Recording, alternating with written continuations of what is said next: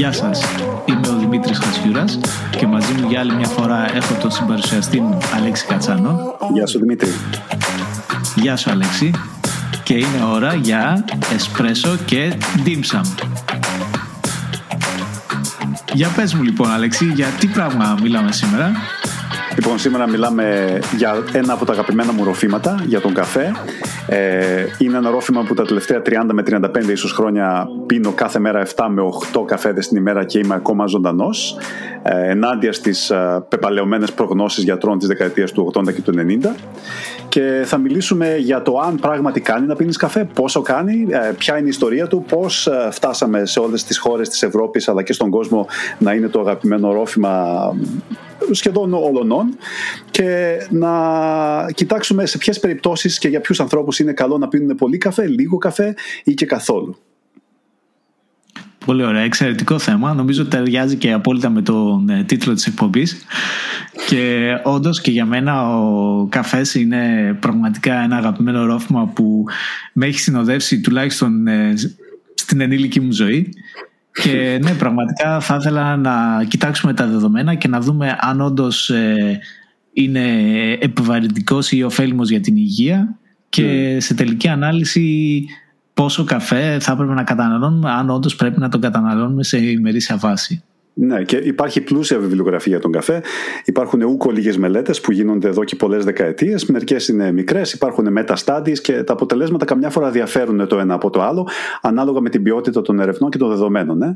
Αλλά πριν από αυτό θέλω να σε ρωτήσω, μια και είσαι στην Ιταλία και η Ιταλία είναι κλασική χώρα του καφέ σήμερα. Έτσι, έχει εφεύρει ορισμένες μεθόδους παρασκευής. Πόσους καφέτε πίνεις την ημέρα και τι καφέδε πίνεις; Λοιπόν, ε, εγώ πίνω περίπου 2 ε, με 3 καφέδες την ημέρα και παραδόξως πίνω και συνήθως πίνω και τσάι.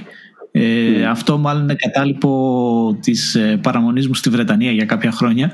Αλλά ε, μπορώ να πω ότι ίσως το πρώτο καφεϊνούχο ρόφημα της ημέρας να είναι ένα φλιτζάνι τσάι και μετά κατά τη διάρκεια της ημέρας ε, περίπου τρεις καφέδες ναι, κατά μεσόωρο. Ε, κατά τη διάρκεια ε, της ημέρας ή σταματάς περίπου κάποια, κάποια στιγμή ας πούμε γιατί επηρεάζει τον ύπνο σου; Ναι, προσπαθώ να μην καταναλώνω καφέ μετά τις ε, 3 το μεσημέρι. Γενικά αυτό είναι. Αν πιω καφέ μετά τις 3, που πολλές φορές μπορεί να το κάνω, ε, προσπαθώ να είναι ντεκαφέινε. Ξέρεις ότι η, η, καφεΐνη στον καφέ και η καφεΐνη στο τσάι είναι ακριβώς το ίδιο οργανικό μόριο. Δεν έχει καμία διαφορά. Είναι ε, ναι, ακριβώς το ίδιο ναι. οργανικό μόριο. Δεν έχει διαφορά. Ε, ναι, απέναντι, ναι, ακριβώς. Έχεις απόλυτο δίκιο. Και αυτό είναι ενάντια στην πεπαλαιωμένη άποψη νομίζω ότι ε, το τσάι περιέχει τεΐνη ας πούμε το οποίο ναι. επί της ουσίας, ε, είναι το ίδιο οργανικό μόριο όπως είπες είναι καφεΐνη και στα δύο ροφήματα ναι. και δεν έχει κάποια διαφορά στον τρόπο που μεταβολίζεται τον οργανισμό μας. Ναι, απλώς νομίζω υπήρχε σαν όρος για να, για να εξηγούμε ποιος ήταν, ποιο ήταν το delivery mechanism ας πούμε, με το οποίο ε, πίνουμε την καφέινη. Αυτό ήταν. Αλλά είπες κάτι που ναι. μου άρεσε πολύ. Είπες ότι σαν κατάλοιπο από τη Βρετανία πίνεις και λίγο τσάι. Ε, εν τω μεταξύ, αυτό είναι μια καθαρά κινέζικη ιστορία, το οποίο θα την εξηγήσω. Ε, οι Βρετανοί, όταν σκέφτεσαι τους Βρετανούς, ε, σκέφτεσαι το τσάι της, ε, της, το απογευματινό, 5 η ώρα το απόγευμα κτλ. Έτσι, και ότι πίνουν τσάι περισσότερο. Αν και αυτό τώρα τελευταία έχει αλλάξει και πάει να αλλάξει όλο και περισσότερο προς τον καφέ αλλά ε, ο, δεν ξέρει πολλοί κόσμος ότι το 17ο αιώνα η Βρετανία ήταν καθαρά κουλτούρα του καφέ και ο λόγος στον οποίο μετα, μετακινήθηκαν προς την κατανάλωση του τσαγιού είναι ότι δεν είχαν ποτέ, πουθενά ε, βάσεις απικιακές ε, ε, που παρήγαγαν καφέ. Είχαν όμως ε, αρκετά, ε, αρκετές απικίες στην Κίνα και είχαν, όπως αν θυμάσαι τους, αν γνωρίζεις για τους πολέμους του οποίου και είχαν άφθονο τσάι το οποίο ερχόταν από, από την Κίνα και γι' αυτό, ε, αυτό μπορούσαν ας πούμε, να πιούνε και γι' αυτό έγινε ε, κουλτούρα τσαγιού η Βρετανία ενώ στην πραγματικότητα ξεκίνησε σαν ε, κουλτούρα ε, του καφέ. Ναι, έχεις απόλυτο δίκιο. Νομίζω ότι η εισαγωγή του τσαγιού στην Βρετανία έγινε από την East India Company η οποία ήταν μια μεγάλη εταιρεία που εμπορευόταν ναυτιλιακά με τις ε, απικίες ε, της τότε ε, Βρετανικής Αυτοκρατορίας και λόγω του ότι ακριβώς δεν είχαν απικίες σε χώρες που παρήγαγαν ε, καφέ η εισαγωγή του τσαγιού έγινε πλέον ε, ένα commodity, έγινε, οι τιμές έπεσαν σε τέτοιο επίπεδο που αν και αρχικά το τσάι θεωρούταν ε, ένα ρόφημα ίσως της υψηλής κοινωνίας πλέον έχοντας μεγαλύτερη εισαγωγή και κάνοντας το, ρίχνοντας τις τιμές, κάνοντας το πολύ πιο ευπρόσιτο σε όλους, το μαύρο τσάι ως επιτοπλίστων έγινε το πιο κοινό καφεϊνούχο ρόφημα στην ε, Βρετανία. Ναι, το ε, οποίο βέβαια τώρα και αυτό σιγά σιγά αλλάζει γιατί η κατανάλωση καφέ πλέον έχει ανέβει πάρα πολύ. Ανέβει, ανεβαίνει πραγματικά. Ε, αυτό που είπες με το East India Company πραγματικά ε, είναι έτσι. Αυτό που, που γινόταν είναι ότι αγόραζαν οι Βρετανοί με την East India Company spices από την Ινδία και τα πουλούσαν στην Κίνα από την οποία αγόραζαν τσάι. Και το πουλούσαν και στην Ινδία αλλά το έφεραν και πίσω στη Βρετανία σε μεγάλες ποσότητες. Και εν μέρη αυτό οδήγησε με το δικό του τρόπο στο, στο πρώτο, στο, στα Opium Wars, στο, στο πόλεμο του οποίου γιατί οι Βρετανοί εκτός από spices στην Νότια Κίνα πουλούσαν ε, και όπιο, το οποίο απαγορεύτηκε από τους Κινέζους και όταν απαγορεύτηκε οδήγησε σε πόλεμο, τον οποίο οι Βρετανοί νίκησαν και κέρδισαν δικαιώματα για λιμάνια και στη Σανghάη, αλλά κατέλαβαν και ολόκληρο το Χονγκ Κονγκ, το οποίο βέβαια ήταν τότε ακατοίκητο. Αλλά ας πούμε, ας αφήσουμε. Α περάσουμε λίγο στην ε, ιστορία του καφέ και πόσο καφές έφτασε στην, ε, στην Ευρώπη. Το φοβερό, ε, πριν μιλήσουμε για την ε, ιστορική σχέση του καφέ με τους ανθρώπους, νομίζω ότι είναι καλό να αναφερθούμε στο πόσο, καταπληκτικά, ε, πόσο, πόσο καταπληκτική είναι η εξελικτική ιστορία της καφέινης και το πώς ο καφές έχει βρει έναν τρομερό τρόπο να, να επιζεί. Στο βιβλίο του Michael Pollan, το Caffeine, εξηγεί ο Michael Pollan ότι η καφέινη είναι πιο ελκυστική ακόμα και σε ζώα ή σε έντομα όπως οι μέλισσες και πραγματικά μπορούμε και τη βρίσκουμε και στους ανθούς ορισμένων φυτών και όταν αυτοί οι ανθοί περιέχουν καφεΐνη, ελκύουν τις μέλισσες τέσσερις φορές περισσότερο από τους άλλους, χωρίς να δίνουν στις μέλισσες κάποιο πλεονέκτημα. Καταλαβαίνεις; Δηλαδή, κατά κάποιον τρόπο, η καφεΐνη έχει επιζήσει σαν παράσιτο χωρίς να προσφέρει γλυκόζη, χωρίς να προσφέρει τίποτα. Έτσι; Υπάρχουν κάτι ιστορίες τώρα στην Αιθιοπία ότι κάποιος βοσκός ε, είδε ότι οι κατσίκες του που έτρωγαν ε, τον καφέ είχαν μεγαλύτερη ενέργεια, αλλά αυτά δεν μπορούν να επιβεβαιωθούν. Είναι ιστορίες και είναι anecdotal. Αλλά. Ναι, ναι, αυτό που είναι, συγγνώμη που σε διακόπτω, αυτό που είναι εντυπωσιακό με το φυτό του καφέ είναι ότι ουσιαστικά η καφεΐνη, η οποία είναι μια ε, ουσία που ανάλογα με την περιεκτικότητά της μπορεί να θεωρηθεί φάρμακο ή και δηλητήριο έχει αυτό το εφέ ας πούμε, έχει αυτή τη δράση είτε στους ανθρώπους είτε σε κάποιον άλλο οργανισμό που η ποσότητά της είναι αρκετή για να έχει μια ψυχοτρόπο δράση mm. εντάξει, αλλά όχι τόσο συνήθως για να έχει μια δράση η οποία θα ήταν θανατηφόρος για τα έντομα ή για τα, για, για τα ζώα που καταναλώνουν τέλος πάντων το φυτό του καφέ. Και επί της ουσίας αυτή η δράση είναι αυτή που ουσιαστικά έκανε τον καφέ ένα φυτό το οποίο έγινε διαδεδομένο. Δια, διαδεδομένο, λόγω, και, και έχει ναι, λόγω του ουσιαστικά ναι. αυτού του πλεονεκτήματος ας πούμε ε, που έδινε στις μέλισσες οι οποίες κάνανε ουσιαστικά το, την μετάδοση, το pollination ας πούμε, του, του φυτού. Ναι, είναι φοβερό και είναι φοβερά ανθεκτικό φυτό. Μάλιστα, έχεις ακούσει και εσύ και όλοι το ξέρουν ότι έχει ε, κάποια απολυμαντικά properties, ας πούμε, κάποιες ιδιότητες απολυμαντικές ε, ε, ο καφές. Πραγματικά σκοτώνει κάποια μικρόβια και κάποια μικρόβια που θα επιτίθονται στο φυτό σκοτώνονται με την επαφή τους και κάποια παράσιτα τα οποία θα πλησίαζαν τον καφέ και για αυτά μερικές, μια δόση του καφέ είναι θανατηφόρα. Είναι εξαιρετικό φυτό. Τώρα, σε σχέση με τους. Γεωγραφικά, που πού προέρχεται; Τα πρώτα φυτά τα οποία γνωρίζουμε είναι στην Αιθιοπία νομίζω. Και είναι η ποικιλία αράμπικα η οποία γνωρίζουμε ότι ήταν η πρώτη. Υπάρχει και μια άλλη ποικιλία και οι, οι περισσότερες ποικιλίες του καφέ είναι μια μίξη μεταξύ ναι, των υπάρχει των η αράμπικα και η ρομπούστα ναι. και νομίζω ότι ναι. αυτή τη στιγμή το 78% του καφέ που καταναλώνουμε παγκοσμίως είναι αράμπικα. Το υπόλοιπο 22% είναι ρομπούστα ή τέλος πάντων μίξεις αυτών των δύο όπως είπες και, και μετά ε, αυτό που θα ήθελα να πούμε είναι ότι πώς έφτασε ο καφές ε, στην Ευρώπη γιατί και αυτό είναι μια πολύ ενδιαφέρουσα ιστορία. Και αυτό είναι πραγματικά ενδιαφέρουσα ιστορία γιατί όταν κοιτάς την Ευρώπη σήμερα δεν μπορείς να τη φανταστείς ε, χωρίς καφέ ή αν κοιτάς ας πούμε ρε παιδί μου την, τα γραφεία, την, την αγορά, την ιστορία του καπιταλισμού δεν μπορείς να φανταστείς ας πούμε πώς μπορεί να ήταν αυτά χωρίς, πώς μπορεί να μην υπήρχε ο καφές στην Ευρώπη και όμως πριν το 16ο αιώνα δεν υπήρχε στην Ευρώπη καφές και υπήρχε μονάχα στην Αραβία και καταναλώνονταν μονάχα εκεί πέρα και πραγματικά εκείνες τις εποχές ε, αν θέλεις να κάνεις αυτήν εδώ πέρα τη σύνδεση, μερικοί την κάνουν ότι το κέντρο των επιστημών και των γραμμάτων ήταν οι αραβικές χώρες και μερικοί λένε ότι ξέρεις να είναι ίσως ο καφές ας πούμε, που τους έκανε πιο έξυπνους εκείνο, εκείνο τον καιρό.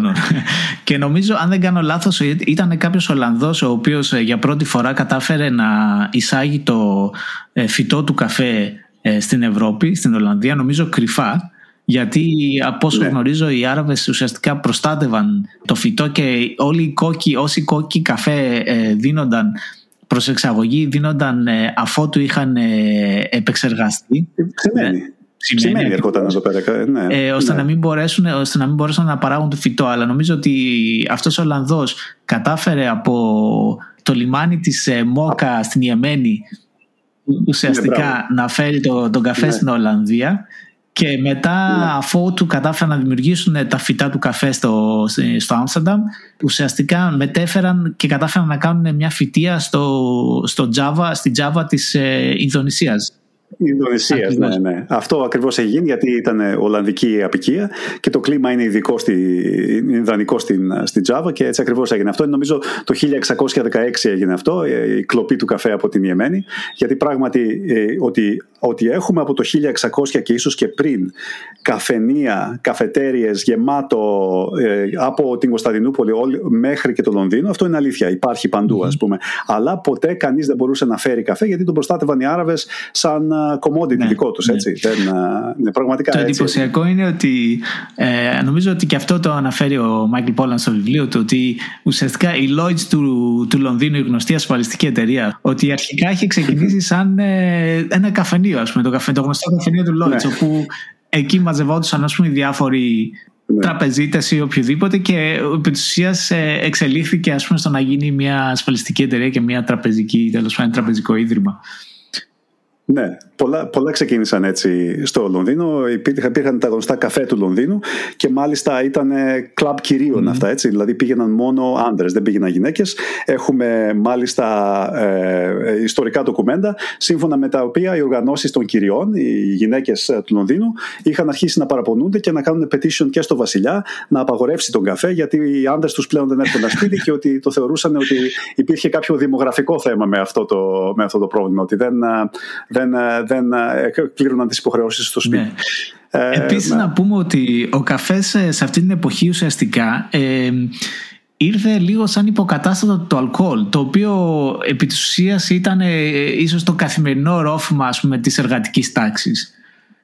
Αλλά και περνώντας λίγο στο, στη βιομηχανική επανάσταση και στην ε, αλλαγή της εργασίας από τη χειρονακτική, απλή χειρονακτική εργασία σε εργασία με ε, εργαλεία και μηχανήματα πιο πολύπλοκα, ο καφές απεδείχθη καλύτερο ρόφημα λόγω του ότι ουσιαστικά ενώ πρόσφερε αυτό το, την επιπλέον αποδοτικότητα τουλάχιστον δεν έδινε το ανεπιθύμητο αποτέλεσμα που έχει το αλκοόλ που είναι ας πούμε εντάξει κάποια ζάλη ή τέλος πάντων ε, όχι καθαρός, ε, τόσο καθαρός τρόπος σκέψης. Ναι, γιατί η αγροτική δουλειά πριν από αυτό, εντάξει, μπορείς να έχεις και κανένα δυο μπύρες, δεν α, χειρίζεσαι μηχανές, δεν θα σκοτώσεις τον εαυτό σου ή και άλλους. Αλλά πραγματικά στην βιομηχανική επανάσταση, το οποίο ήταν paradigm shift, έτσι, ήταν, κάτι, ήταν ε, μια ξαφνική αλλαγή του, του συνολικού τρόπου ζωής και της εργασίας. Πραγματικά δεν μπορούσες να πιεις αλκοόλ και να έχεις ε, ε, αποδοτικότητα στην εργασία σου. Υπάρχουν μάλιστα ιστορίες οι οποίες μας έρχονται από την Βόρεια Αμερική. Μία ιστορία έχει να κάνει με τον εμφύλιο πόλεμο, το οποίο είναι νομίζω στην, το 1862 κάπου εκεί, ε, σύμφωνα με το οποίο οι Βόρειοι οι οποίοι κέρδισαν τον πόλεμο έπιναν καφέ στην αστική τους κοινωνία, ενώ στην πιο αγροτική κοινωνία του Νότου δεν έπιναν καφέ αυτοί που έχασαν τον πόλεμο. Πάλι, αν θέλεις μπορείς να κάνεις εσύ τις συνδέσεις, αν δεν θέλεις μπορείς να μην τις κάνεις. Αλλά ένα άλλο γνωστό θέμα με την Βόρεια Αμερική είναι ότι, και που έχει σχέση με τη βιομηχανική επανάσταση και με τη βιομηχανοποίηση, είναι ότι πολλοί άνδρες είχαν φύγει για τον πόλεμο από την πολιτεία της Νέας Υόρκης και υπάρχουν ορισμένες ιστορίες οι οποίες είναι, για τις οποίες υπάρχουν ντοκουμέντα. Ε, η μία έχει να κάνει με μια κλωστοϊφαντουργία η οποία αναγκαστικά χρειάστηκε να αλλάξει από άντρες σε γυναίκες οι οποίες είχαν πραγματικά ε, είχαν την ίδια δεξιότητα γιατί εκπαιδεύτηκαν στην κλωστοϊφαντουργία όταν οι άντρες πήγαν, πήγαν στον πόλεμο αλλά δεν είχαν την ίδια αντοχή σύμφωνα με τα ντοκουμέντα της, της εποχής.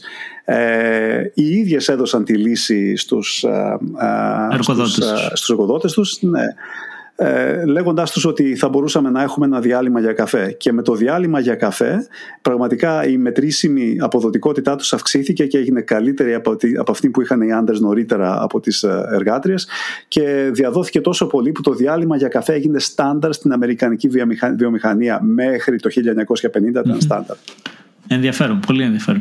Ωραία, ας, ε, ας περάσουμε λοιπόν ε, λίγο στην Ελλάδα και ας δούμε πού βρισκόμαστε εμείς σε σχέση με τις άλλες χώρες όσον αφορά την κατανάλωση του, του καφέ; Στην Ελλάδα πίνουμε 6 κιλά ξηρού καφέ κατά άτομο την ημέρα. Αλλά αυτά τα δεδομένα συμπεριλαμβάνουν και τα παιδιά, μωρά όλους. Επομένως, αυτοί που πίνουν καφέ γενικώ, που δεν είναι ας πούμε αυτές οι ηλικίες, πίνουν σίγουρα και περισσότερο, ίσως να είναι και 7 κιλά. Αλλά ας το πάρουμε στο συνολικό πληθυσμό για να μπορούμε να συγκρίνουμε με άλλες χώρες. Αυτό είναι. Είναι 6 κιλά ξηρού καφέ, ξέρεις, ground coffee, έτσι. Ε, το χρόνο, μιλάμε, έτσι. Τον, το χρόνο, ναι, το χρόνο. Συγγνώμη, όχι την ημέρα.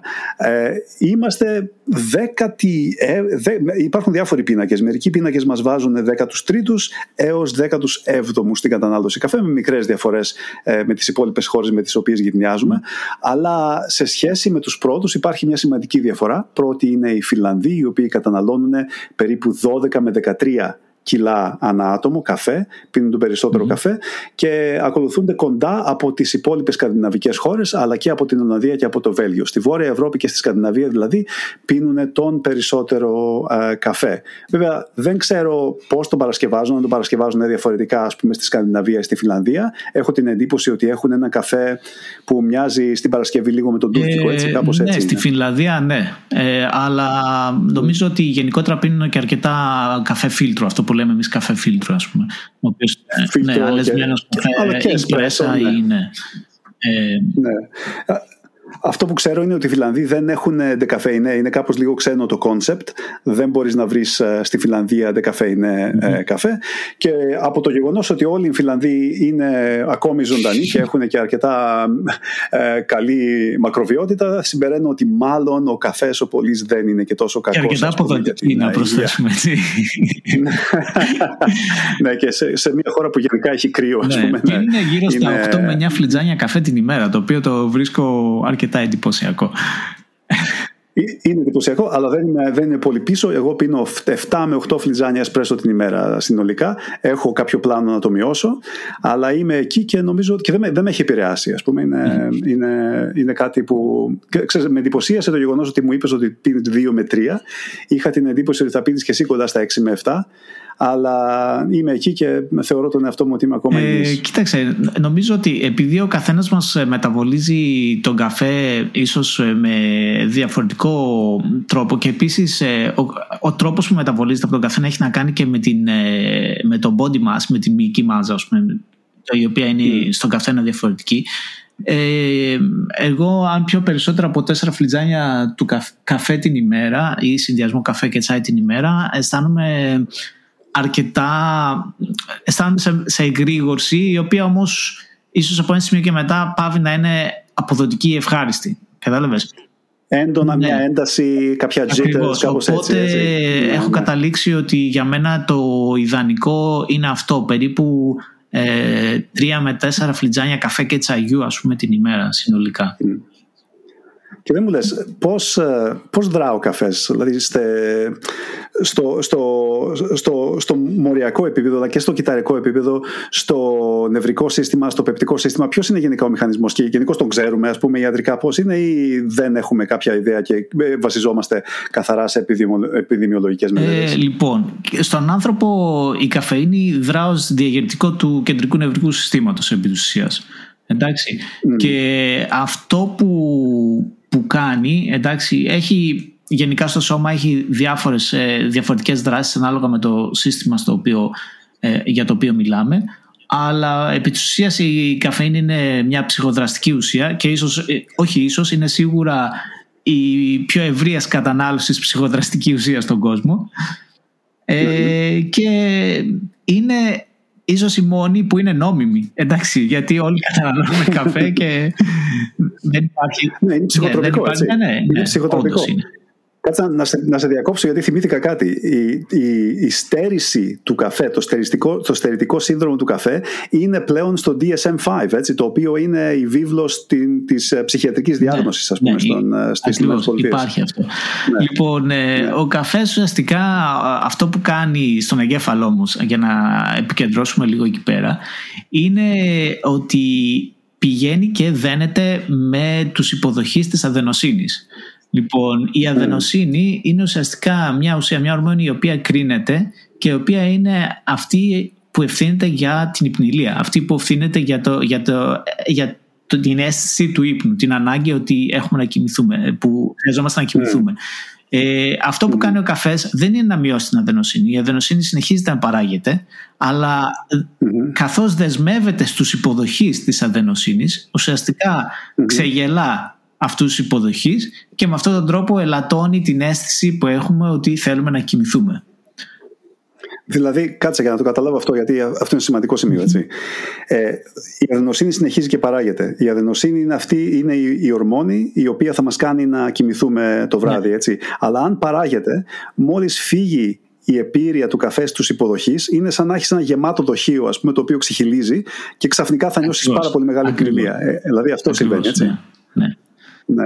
Ναι, ε, ναι. Επίσης ε, έχει διουρητική δράση εντάξει, σε άλλους λιγότερο, σε άλλους περισσότερο αλλά σίγουρα έχει κάποια υπερδιουρητική δράση ε, και είναι διαγερτικό όσον αφορά την κινητικότητα του εντέρου εντάξει, πολλοί, πιστεύω ναι. πολλοί από εμάς γνωρίζουν ότι ο πρωινός καφές ίσως είναι ε, ένα κάλεσμα της φύσης ας πούμε αλλά η διουρητική της δράση της καφεΐνης συγκεκριμένα έχει κάποιο threshold, έτσι, έχει κάποιο όριο. Πέρα από αυτήν δεν σημαίνει ότι αν συνεχίσεις να πίνεις καφέ ε, αφιδατώνεσαι, ενυδατώνεσαι στην, στην ουσία ναι, γιατί υπάρχει εξα, κάποιο threshold. Εξαρτάται από τον τρόπο του ροφήματος, από το είδος του ροφήματος που πίνεις, ας πούμε. Εντάξει, αν πίνεις εσπρέσο, ναι. ο οποίος έχει ε, χαμηλή περιεκτικότητα σε νερό, αλλά υψηλή σε καφέ, ε, δεν είναι υδατώνεσαι τόσο ναι. πολύ, μάλλον. Αλλά αν πίνεις, ε, ναι, ίσως καφέ φίλτρου, ο οποίος όντως ε, έχει και αρκετό είναι ως επιτοπλίστων νερό, νερό ναι, με καφέ. ναι, Εντάξει, σίγουρα ναι. εκεί ναι, είναι, νομίζω ότι η, αφι, η προερχόμενη αφιδάτωση λόγω της διούρησης ε, ναι. έρχεται, ισορροπείται από την περιεκτικότητα του ροφήματος σε νερό ας πούμε. Okay. Αυτό είναι σημαντικό σημείο για, για τους ακροατές γιατί ε, υπάρχει, υπάρχει ένας μύθος σύμφωνα με τον οποίο ότι αν συνεχίσεις και πίνεις καφέ θα αφιδατωθείς και θα πεθάνεις. Δεν είναι αλήθεια. Υπάρχει threshold και αν πίνεις καφέ με αρκετό νερό αυτό που κάνεις στην ουσία είναι συνεχίζεις να ενυδατώνεσαι και μην φοβάστε τίποτα. Μπορείτε να πιείτε το καφέ σας άνετα. Ε, να πούμε κάτι άλλο ότι η καφεΐνη, ουσιαστικά η κατανάλωση του καφέ δημιουργεί ανοχή. Εντάξει, κάτι το οποίο δεν το είπαμε, γιατί ουσιαστικά μιλάμε, αλλά ναι, καταναλώντα ε, καφέ τακτικά, εντάξει, σίγουρα αποκτούμε μια ανοχή, το οποίο πολλοί το γνωρίζουν πλέον όσοι καταναλώνουν καφέ σε τακτική βάση, ότι ίσως ο, ο ένας πρωινός καφές ε, που ήταν η συνήθεια ας πούμε, της ημέρας πλέον δεν είναι αρκετός και χρειάζεται να, αντικατασταθεί από έναν διπλό καφέ ή από έναν καφέ, ξέρω εγώ, λίγο αργότερα μέσα στο πρωινό και ούτω καθεξής. Ναι, δεν σου κάνει τίποτα. Ή υπάρχει πολλοί κόσμος που θα πιει έναν καφέ λίγο πριν κοιμηθεί και θα πάει για ύπνο.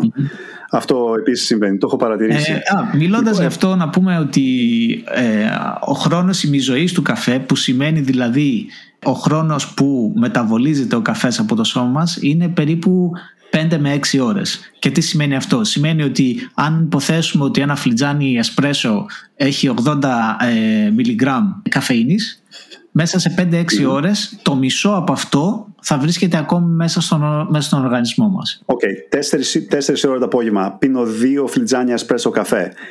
10 η ώρα το βράδυ, θέλω να κοιμηθώ. Έχω ακόμα ένα ολόκληρο φλιτζάνι το οποίο με εμποδίζει να κοιμηθώ ακριβώς, έτσι. Ακριβώς. Okay, Και αυτός είναι ο λόγος που σου είπα πρώτα ε, ότι προσπαθώ πλέον ε, να μην πιω καφέ μετά τις 3 ή αν πιω καφέ μετά mm. τι 3 θα είναι δεκαφέινε. Οπότε ε, η ποσότητα καφεΐνης που θα παραμείνει στο σώμα μου την ώρα που θα πάω για ύπνο θα είναι ελάχιστη. Mm. Το γεγονός ότι έχουμε ακόμη καφεΐνη στο σώμα μας δεν σημαίνει απαραίτητο ότι δεν θα κοιμηθούμε.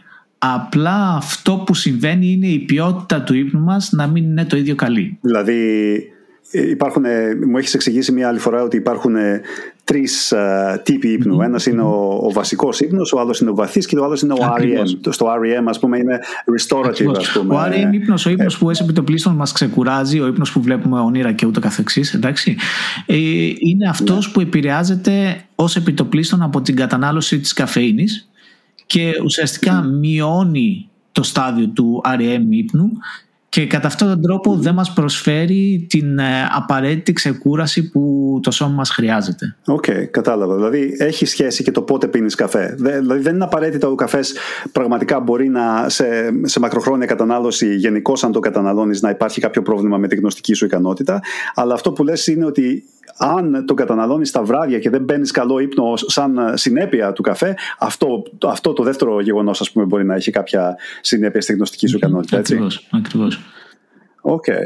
Αλλά να σε ρωτήσω και είπαμε κάτι στα γρήγορα. Είπαμε ότι είναι ψυχοτροπική ουσία και ότι πραγματικά δεν, δεν είναι regulated σαν ψυχοτροπική ουσία. Ε, αυτό που άκουσα από τον Πόλαν ε, είναι ότι, ότι όλοι μας είμαστε μια βερσιόν του εαυτού μας με καφέ δεν είμαστε αυτοί που θα ήμασταν αν δεν πίναμε καφέ. Και αν θέλει κάποιος να το δοκιμάσει, ας πάει χωρίς καφέ δύο μήνες και να δει πώς είναι σαν άνθρωπος, πόσο γρήγορα σκέφτεται, πόσο δημιουργικός είναι, ε, πόσο εργατικός είναι, πόσο αναβλητικός είναι, πόσο γρήγορες είναι οι σκέψεις του, οι σχέσεις του και όλα αυτά. Ας πούμε, έτσι. Δεν το έχω δοκιμάσει, δεν το έχω τολμήσει ακόμα και αυτό κάτι λέει. Αυτή είναι μια πολύ ενδιαφέρουσα σκέψη γιατί ουσιαστικά, όπως είπαμε, τουλάχιστον αυτό που λέγαμε ότι στην ελληνική μας ζωή έχουμε συνηθίσει να καταναλώνουμε καφέ σε καθημερινή βάση. Οπότε επί της ουσίας δεν γνωρίζουμε πώς είναι ο μη καφενοποιημένος ε, εαυτός μας. Δεν ξέρω αν θα είχαμε την ίδια παραγωγικότητα ή αν θα είχαμε ας πούμε τον, ε, ναι, τον ίδιο τρόπο, την, την, ίδια διάθεση για άσκηση ή για δραστηριότητες. Ναι, δεν το έχεις δοκιμάσει ποτέ. Δεν έχεις πάει, ας πούμε, ξέρεις, θα πω έτσι για πείραμα ένα μήνα δεν θα πιω καφέ. Δεν το ίσως το μέγιστο που το έχω καταφέρει είναι δύο μέρες, ας πούμε, μέχρι εκεί. Ναι. Λοιπόν, και πρέπει, αν το κάνεις, πρέπει να φύγουν φυσικά και τα diet cokes και όλα αυτά. Οτιδήποτε περιέχει καφέ, τα τσάγια, όλα αυτά. Ακόμη και η μαύρη σοκολάτα, της οποίας είμαι μεγάλος οπαδός και η οποία να πούμε ότι ακόμη και αυτή ε, περιέχει καφεΐνη. Δεν χρειάζεται πολύ. Ακόμη και 30 γραμμάρια μαύρης σοκολάτας, ε, αν δεν κάνω λάθος, περιέχουν γύρω στα 20 μιλιγκράμμ καφέινης, το οποίο είναι σημαντική ποσότητα. Είναι πολύ. Είναι πολύ. Είναι, είναι σαν ένα τέταρτο εσπρέσο, έτσι. Όχι, είναι φοβερό. Πραγματικά είναι κάτι το οποίο σκέφτομαι να το κάνω. Δεν είμαι σίγουρος ακόμα. σω στο τέλος αυτού του επεισοδίου να έχω αποφασίσει αν θα το κάνω. Και δεν ξέρω αν θα το κάνω για ένα μήνα, αλλά θα κάνω reporting τα αποτελέσματα πίσω στο podcast και θα σου πω ακριβώς τι έγινε, αν, αν το καταφέρω. Αλλά ένα πράγμα που ξέρω είναι ότι η καφεΐνη πλέον είναι μέσα σε κάθε συμπλήρωμα και για να μιλήσουμε ας πούμε σε σχέση με την άσκηση και με τους αθλητές σε κάθε pre-workout συμπλήρωμα που υπάρχει έχει διάφορα άλλα πράγματα μέσα όπως η ε, σιτρουλίνη η οποία αυξάνει το vascularity, την κυκλοφορία του αίματος αλλά δεν υπάρχει πλέον pre-workout πώς θα το πούμε στα ελληνικά το pre-workout; Είναι το, πριν από, το συμπλήρωμα για πριν από την ναι, προπόνηση έτσι, ναι. για να σου δώσει ενέργεια ενεργειακό ναι. συμπλήρωμα και, ίσως κάτι τέτοιο ε, ναι, δεν είναι ενεργειακό. Είναι αυτό το, το, το, το, το πριν, ας πούμε, για να κάνεις so you can crash your workout, right? και, και δεν υπάρχει κανένα από αυτά χωρίς την ε, καφέινη. Έχω ένα φίλο, για να έχουμε ένα κοινό φίλο στο Μόναχο, ο οποίος λέει ότι πίνω 8 καφέδες και πηγαίνω μετά για το γυμναστήριο. Αυτό είναι αλήθεια, έχει μετρηθεί ποτέ. Ξέρουμε τίποτα αν πραγματικά ας πούμε, βοηθάει στην ενέργεια στο γυμναστήριο. Γιατί καταλαβαίνω αυτά που μου είπες όσον αφορά ότι σε κρατάει ξύπνητο, γιατί ε, μπλέκεται με τους ε, υποδοχείς της αδεινοσύνης. Αλλά σε σχέση με την αθλητική, με το αθλητικό performance. Ναι, κοίταξε, έχει αποδειχθεί ότι πραγματικά και υπάρχουν αρκετές μελέτες, τις οποίες θα παραθέσουμε να πω ξανά τα, τα link ε, στις σημειώσεις της εκπομπής. Αλλά υπάρχουν συστηματικές μελέτες οι οποίες έχουν αποδειχθεί δείξει την ε, βελτίωση της απόδοσης ε, μετά από την κατανάλωση καφεΐνης. Εντάξει. Και όσον αφορά, μιλάμε όσον αφορά ε, νοητική αλλά και σωματική απόδοση. Ας μιλήσουμε πρώτα για την, για την σωματική, μια και μιλάμε για την άσκηση ας πούμε.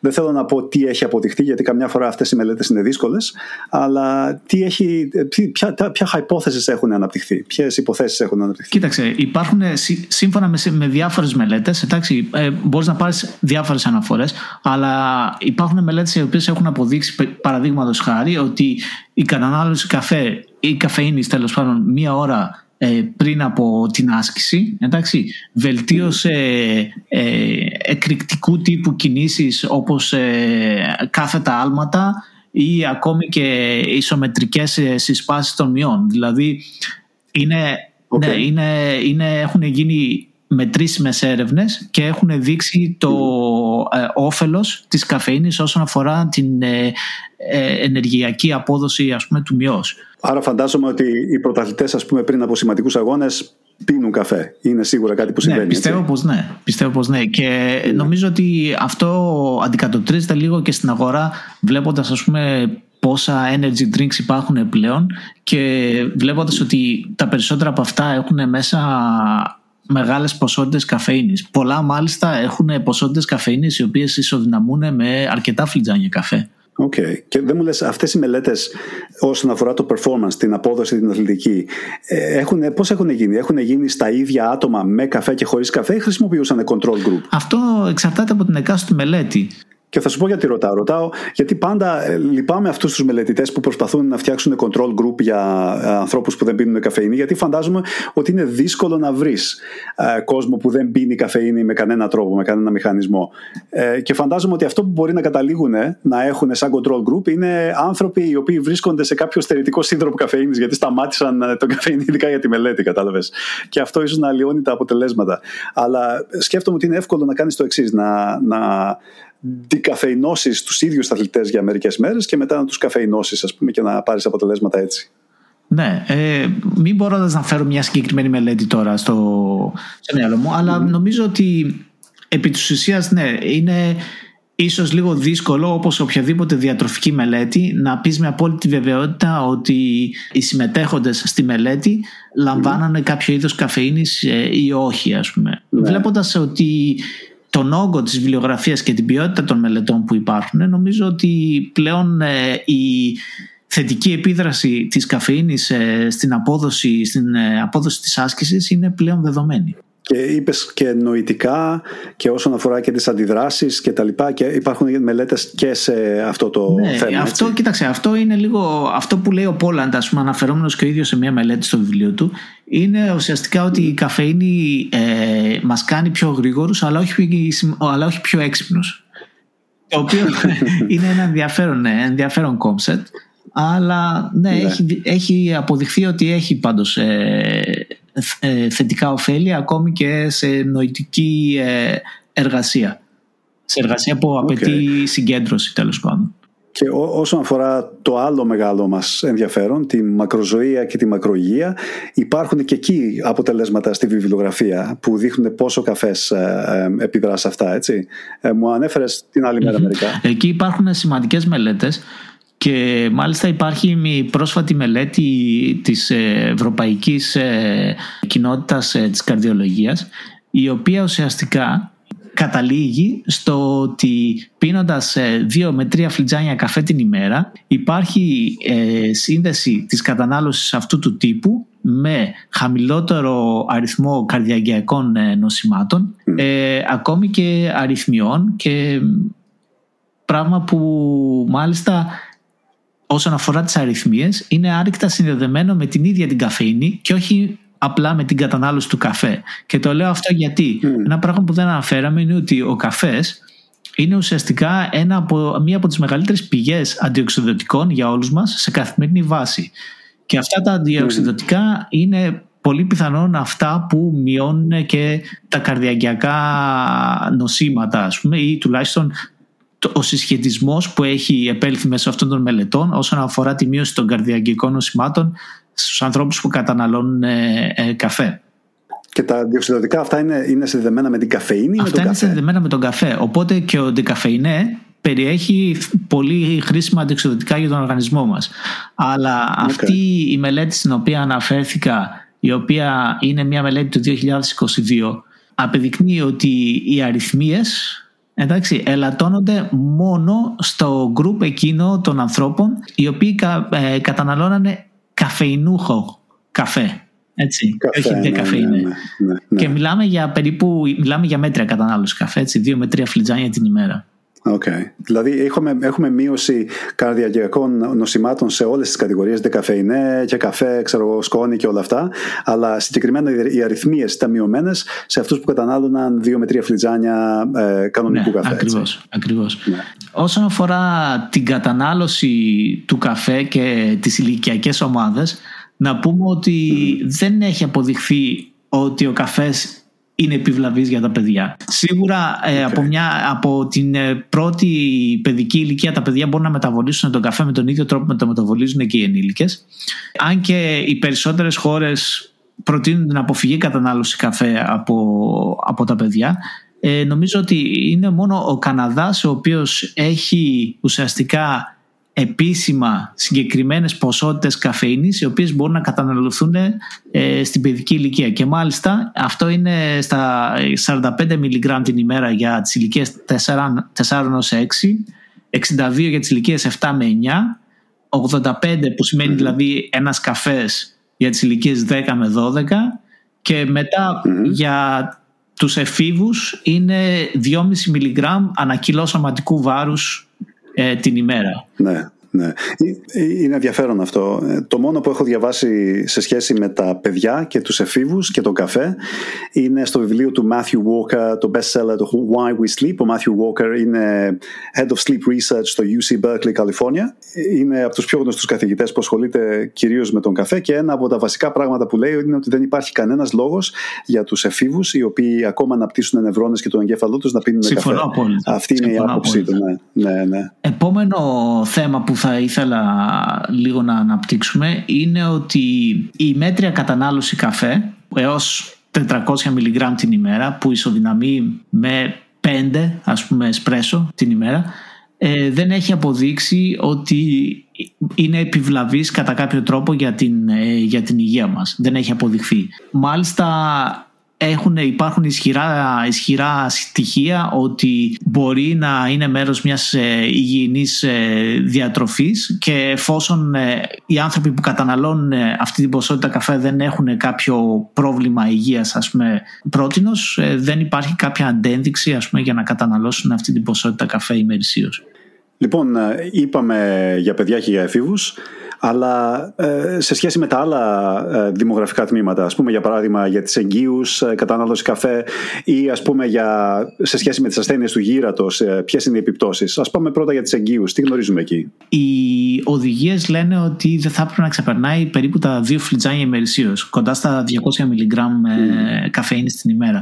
Και αυτό γιατί ουσιαστικά η καφέινη διαπερνά τον πλακούντα και έχει υπάρξει συσχετισμός της ε, υψηλής κατανάλωσης καφεΐνης με μειωμένο σωματικό βάρος του βρέφους ε, κατά τη γέννηση. Ε, έχουμε τίποτα ενδείξεις ότι μπορεί να μην κοιμάται καλά ας πούμε, το fetus και να υπάρχει συσχετισμός με αυτισμό ή αυτά ας πούμε, δεν, δεν υπάρχουν καλές αποδείξεις γι' αυτό; Προσωπικά δεν γνωρίζω κάτι σε σχέση με αυτό και δεν έχω βρει κάποιο, κάποια έρευνα η οποία να συσχετίζει αυτά αλλά μπορεί όντως να υπάρχει κάτι το οποίο ε, είναι αρκετά εξειδικευμένο. OK. Okay. Ε, και όσον αφορά τις ασθένειες του γύρατος, για παράδειγμα dementia, άνοια ή mm-hmm. Alzheimer. Υπάρχουν αρκετές uh, μελέτες όσον αφορά αυτό, αλλά ακόμη και εκεί τα αποτελέσματα μένουν χωρίς ε, κάποιο ξεκάθαρη απάντηση για το αν υπάρχει κάποιο όφελος της κατανάλωσης καφεΐνης όσον αφορά ε,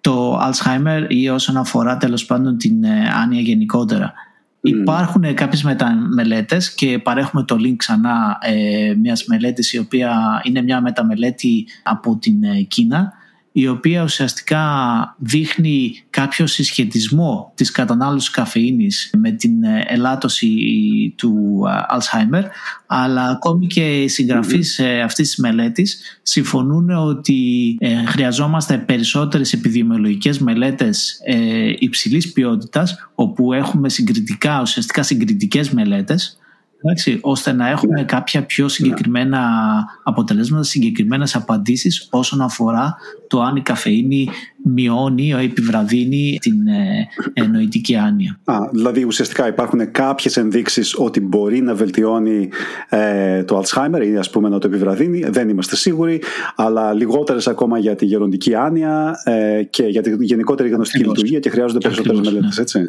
OK. Okay. Δηλαδή έχουμε πει για όλα, έχουμε πει για τους αθλητές, έχουμε μιλήσει για τα παιδιά, για τις εγκύους και για τις ασθένειες του γήρατος. Τώρα για τους ακροατές που μας ακούνε, είναι δύσκολο φαντάζομαι να δώσουμε κάποιες οδηγίε, οδηγίες, γιατί ο κάθε ένας μπορεί να είναι διαφορετικός τύπος. Ε, Κάποιος είναι σε μεγάλη ηλικία, σε μικρή, ο άλλος είναι αθλητής κτλ. Αλλά γενικότερα, ας υποθέσουμε ότι αυτός που μας ακούει είναι ενήλικας, δεν είναι πρωταθλητής, αλλά έχει κάποια εργασία η οποία έχει κάποιες απαιτήσεις. Τι θα του συμβουλεύει. Ναι, κοίταξε, όσον αφορά την κατανάλωση είναι αυτό αυτό που είπαμε και πριν. Δηλαδή, ανάλογα και με το δίκτυο μάζα σώματος του καθενός, ο καθένας μας ίσως ε, να, ε, χρειάζεται να έχει μια διαφορετική διακύμαση στην ποσότητα της καφέινης που θα έπρεπε να καταναλώνει ημερησίως. Αλλά από εκεί και πέρα νομίζω ότι μια γενική οδηγία θα ήταν αυτό που δείχνουν και οι τελευταίες μελέτες ότι γύρω στα 2 με 3 φλιτζάνια καφέ ημερησίως έχουν αποδειχθεί να είναι γενικά, γενικότερα ωφέλιμα ε, για την υγεία μας. Προσωπικά νομίζω ότι αυτό που θα έπρεπε οι ακροατές να προσέξουν περισσότερο είναι την ώρα της ε, κατανάλωσης του καφέ. Δηλαδή να μην καταναλώνουν καφέ τις ώρες που ουσιαστικά είναι ώρες ξεκούρασης. Να καταναλώνουν ε, την καφέινη τους από πηγές οι οποίες είναι πιο ε, ποιοτικές με την έννοια ότι πολλές φορές ο καφές, αν ας πούμε τον πίνουμε ή η καφεΐνη, για να είμαστε πιο συγκεκριμένοι, αν ε, την καταναλώνουμε μέσω ενός ενεργειακού ροφήματος, Πολλές φορές τα ενεργειακά ροφήματα, όπως είπαμε, έχουν πολύ ζάχαρη. Μπορεί να έχουν ποσότητα καφεΐνης η οποία είναι αρκετά υψηλή, οπότε είναι ίσως ε, ασφαλές να κοιτάζουμε λίγο το κουτάκι και να βλέπουμε τελικά πόση καφεΐνη περιέχει το ρόφημα που καταναλώνουμε και αν ε, καταναλώνουμε ε, σε άλλη μορφή να προσέχουμε να μην ε, καταναλώνουμε καφέ ο οποίος έχει κρέμες ή άλλα, άλλου είδους λιπαρά ή ξανά όπως είπαμε υψηλή okay. περιεκτικότητα σε ζάχαρη γιατί όλες αυτές είναι ε, θερμίδες οι οποίες τελικά μπαίνουν στη διατροφή μας χωρίς να το αντιλαμβανόμαστε καν πολλές φορές. Αλλά αν είσαι αθλητής, πραγματικά η κατανάλωση καφέ μία ώρα, αν κατάλαβα καλά, πριν από το event που έχεις, είναι κάτι το οποίο πρέπει να κάνεις απαραίτητα έτσι για καλύτερη ναι, απόδοση. Είναι αποδεδειγμένα ε, βελτιώνει, βελτιώνει τη σωματική σου απόδοση, ναι, σίγουρα. Λοιπόν, σκέφτομαι το εξής ε, πείραμα. Ξεκινήσαμε να μιλάμε για ότι μπορεί να είσαι διαφορετικός, να μην είσαι καν εσύ, αν δεν παίρνεις αυτή την ψυχοτροπική ουσία καθόλου. Και σκέφτομαι να κάνω το εξής πείραμα. Δεν το έχω κάνει εδώ και 30-35 χρόνια, θα είναι δύσκολο, αλλά σκέφτομαι να κόψω τελείως την καφεΐνη για δύο εβδομάδες. Μέσα σε αυτό το διάστημα θα συνεχίσω να παίρνω μετρήσεις από το wearable, το Apple Watch που έχω και θα δω τι συμβαίνει στον ύπνο μου. ε, κατά, αυτό το, αυτή την περίοδο. Και επίσης θα μπορέσω να έχω και observational πράγματα, κάποιες παρατηρήσεις οι οποίες θα έχουν να κάνουν με το νιώθω το ίδιο έξυπνος, το ίδιο χαζός, ε, μπορώ ας πούμε να ε, συγκεντρωθώ, ε, είμαι πιο αναβλητικός, ε, είμαι ε, αποδοτικός στη δουλειά μου κτλ. Και θα, θα σου αναφέρω πίσω ποια είναι τα αποτελέσματα και αν δεν κάνω λάθος έχουμε ένα επεισόδιο το οποίο έρχεται, στο οποίο έχουμε και έναν ειδικό που έχει να κάνει με τον ύπνο, την ποιότητα του ύπνου και τη σχέση του με τη ζωή μας και τη μακροηγία μας. Και θα αναφέρω τα αποτελέσματα εκεί. Τι Ναι, μου φαίνεται εξαιρετικά ενδιαφέρον και πραγματικά θα είναι, είναι ένα πείραμα που ε, θέλω να δω και εγώ τα, τα αποτελέσματα. Ε, νομίζω ότι θα σε χρησιμοποιήσω ως ε, το ανθρώπινο πειραματόζωό μου ελεύθερα, ελεύθερα. Για να δούμε τελικά ναι, αν όντως ε, μια μη καφεϊνοποιημένη έκδοση του εαυτού σου είναι λιγότερο αποδοτική. OK, okay, έγινε, είναι deal. Λοιπόν, ε, κλείνουμε το επεισόδιο με μια γουλιά απολαυστικού καφέ. Και εγώ το ίδιο παρόλο που είναι στο Hong Kong αυτή τη στιγμή 7 και 4. Νομίζω ότι εδώ μπορούμε να ολοκληρώσουμε την κουβέντα μας για σήμερα. Ε, μην διστάσετε να μας αφήσετε ε, σχόλια και προτάσεις για θέματα που θέλετε να ακούσετε. Ακολουθήστε μας ε, στο Twitter και στο Facebook ψάχνοντας το Espresso και Dimsa και μέχρι την επόμενη φορά, γεια σας. Γεια σας. Thank you.